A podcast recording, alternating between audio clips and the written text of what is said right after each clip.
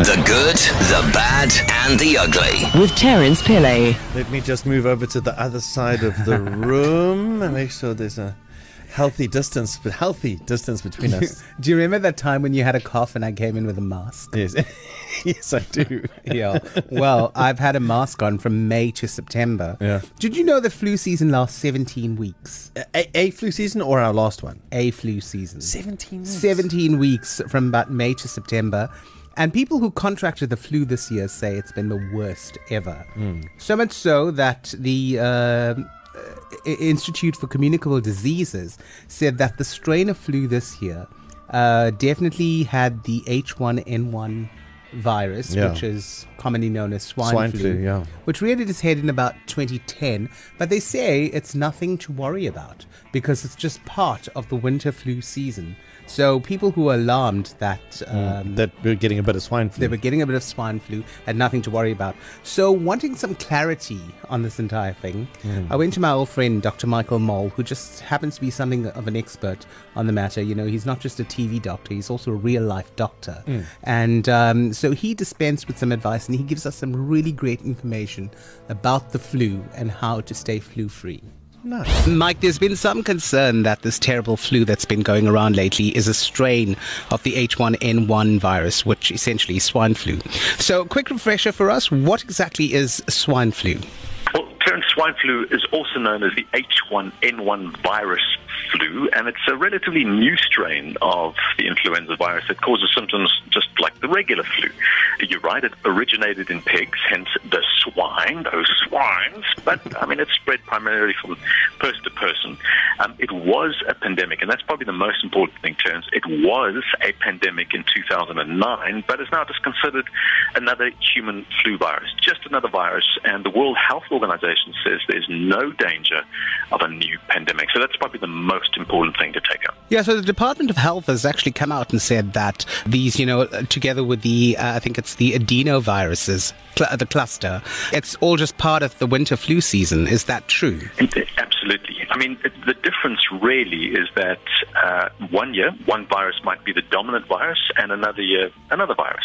You know, this year, the influenza season started at the end of May and was predominated by a virus called the H3N2 virus.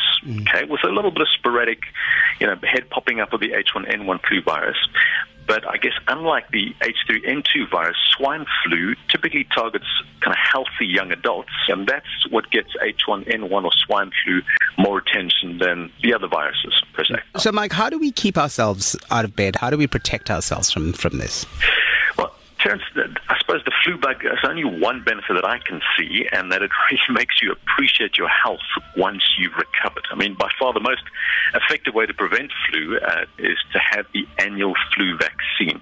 And I say annual because the vaccine itself changes every year. I mean, there are a group of experts, uh, call them germ geeks, if you will, who study virus samples uh, collected from around the world, and they then tweak the vaccine recipe every year based on those viruses that are most likely to cause illness during the upcoming flu season, and that's what makes up this flu vaccine, and that's why it's not only so effective, but the most effective thing you and I can do to avoid the flu. So, when you talk about taking the flu jab, what about pregnant women? Also safe. Great question. Uh, changes in your immune system, you know, the heart and the lungs during pregnancy make pregnant women more prone to severe illness from flu, which in most cases leads to hospitalization. But if you get the flu jab during pregnancy, it's been shown to protect both the mom and her baby, up to six months old, in fact, from the flu. And it's safe to get it any time while you're pregnant during any trimester, and that's important. But I know moms are worried, and if you are worried and you're a new mom and you're thinking of doing it, chat to your gynae, but guaranteed he'll give you the same advice that, that I have. I was lucky this year because I got flu during the holidays, so I didn't have to take off work. I just uh, spent my entire holidays. But I'm this. You're right. The flu this year, I was man down. I thought I was just like being man flu-y and a bit uh, a bit weak and silly and stupid. But I was, it was hectic. Was Three or four really- days for you to recover, and Yeah. then another, what, another six Two- days? yeah. To get it out of your system. Yeah, it was really bad. So we established that this has been the worst flu um, so far. Yeah. That we know that it was a strain of the H1N1, and Michael's been talking about the be- most effective way to um, ensuring that you're flu free is getting the jab. But not everyone wants that. Yeah. So he tells us uh, a little more about what you can do if you don't want to take the jab. So, Mike, I have a friend who is insistent that um, when you get the flu jab, they're actually giving you the flu. Is that just a myth, or can you dispel that? I'd love to dispel it. Myth busting, my favorite pastime. Uh, I mean, vaccinations terms are, are misunderstood because they're created from the offending viruses themselves. But when you get a flu shot, you're not being injected with a whole virus.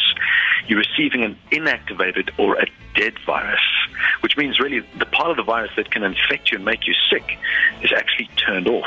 But the part of the virus that stimulates your body to create antibodies is still on. So your body's antibodies will kill the flu virus should you come into contact with it later. So, you know, to answer your mate's concerns, you cannot, I say that underlined, you cannot get the flu from the flu jab. Right. And um, you're a doctor, so obviously um, you advocate the flu jab, but will it guarantee that you will have a flu free winter? Well, I mean, as good as us doctors are, and we like to think we are, uh, those logies and viruses are better. Um, and as such, turns no vaccine can ever be 100% effective. But, and I'm going to quote a few stats here, so uh, to your listeners, sorry about all the numbers, but important to know because it, it kind of gives the gravitas of the, the value of this thing. There are studies that have shown that protection from the vaccine in healthy adults is around 80 to 90% when the recipe is obviously well matched to the actual that come along that year compared to, you know, around 50% when they're not well matched. So you've got to hope and pray that the germ geeks are doing their job properly. But in that group of people that get the vaccine, it reduces hospital admissions by 90% and days of work by around 40%. So, you know, I mean, there are some people who just don't have the luxury of, of being um, at home when they have the flu. You know, they have to go to work, they have to take care of kids Yeah. and, and all of that. So, what are some tips that you can give us for people just to protect themselves from um, getting it, you know, when someone is coughing and spluttering in a checkout queue at a supermarket or something like that?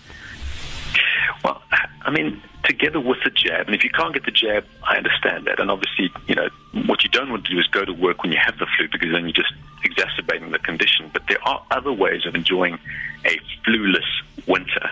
Um, I'd say exercise. I mean, brave the cold, pound the pavements, get a little bit of exercise in. That boosts your immunity, so very important. Eat your veggies. I mean, the standard rule you and I talk about all the time is eat something that comes from a plant and wasn't made in a plant. That's a very good rule. And get enough sleep. So, uh, you know, a lot of people say to me, I get by in five hours, six hours. You know, they wear it like a badge of honor. You're killing yourself. As adults, we need a minimum of seven hours sleep a night, and that's going to make sure our immune system is functioning, you know, optimally. And if you adopt those three lifestyle habits, so exercise, eating your veggies, and getting enough sleep, uh, those are well-known immune system boosters. And although it doesn't guarantee your body can fight off every flu logie, it's a powerful first line of defense if you can't get the flu jab.